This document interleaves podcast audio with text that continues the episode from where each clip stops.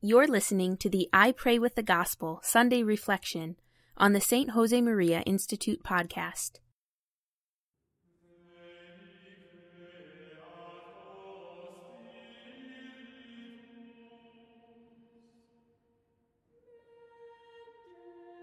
In the name of the Father, and of the Son, and of the Holy Spirit, Amen.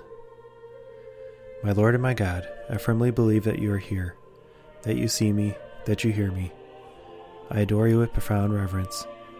Ask your pardon for my sins and the grace to make this time of prayer fruitful. My Immaculate Mother, Saint Joseph, my Father and Lord, my guardian angel, intercede for me. The 33rd Sunday in Ordinary Time. A reading from the Gospel of Luke, chapter 21. And as some spoke of the temple, how it was adorned with noble stones and offerings, Jesus said, As for these things which you see, the day will come when there shall not be left here one stone upon the other that will not be thrown down. Take heed that you are not led astray, for many will come in my name, saying, I am he, and the time is at hand. Do not go after them. And when you hear of wars and tumults, do not be terrified, for this must first take place, and the end will not be at once.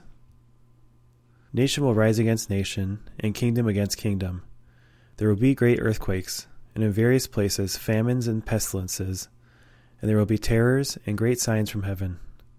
But before all this, they will lay their hands on you and persecute you, delivering you up to the synagogues and prisons. And you will be brought before kings and governors for my name's sake. This will be a time for you to bear testimony. You will be delivered up even by parents and brothers, and kinsmen and friends.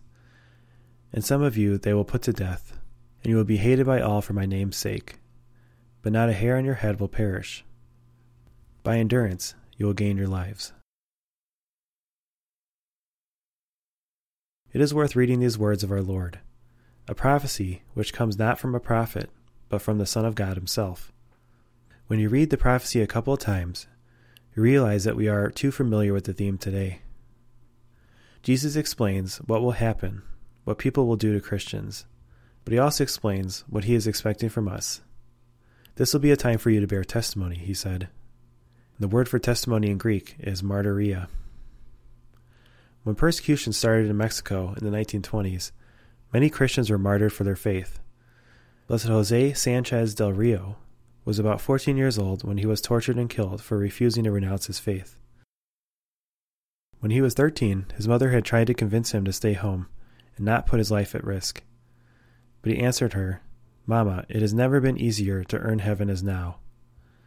The words of this 13 year old boy who died a martyr can feed our prayer today, since we currently see in our world many of the things prophesied by our Lord, and we are asked to bear testimony. With our endurance, we will earn heaven, for it has never been easier. Mary, Queen of Confessors, may I never be afraid to confess my faith with my life. I thank you, my God, for the good resolutions, affections, and inspirations that you have communicated to me in this meditation. I ask your help to put them into effect.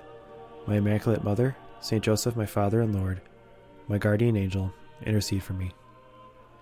In the name of the Father, and of the Son, and of the Holy Spirit.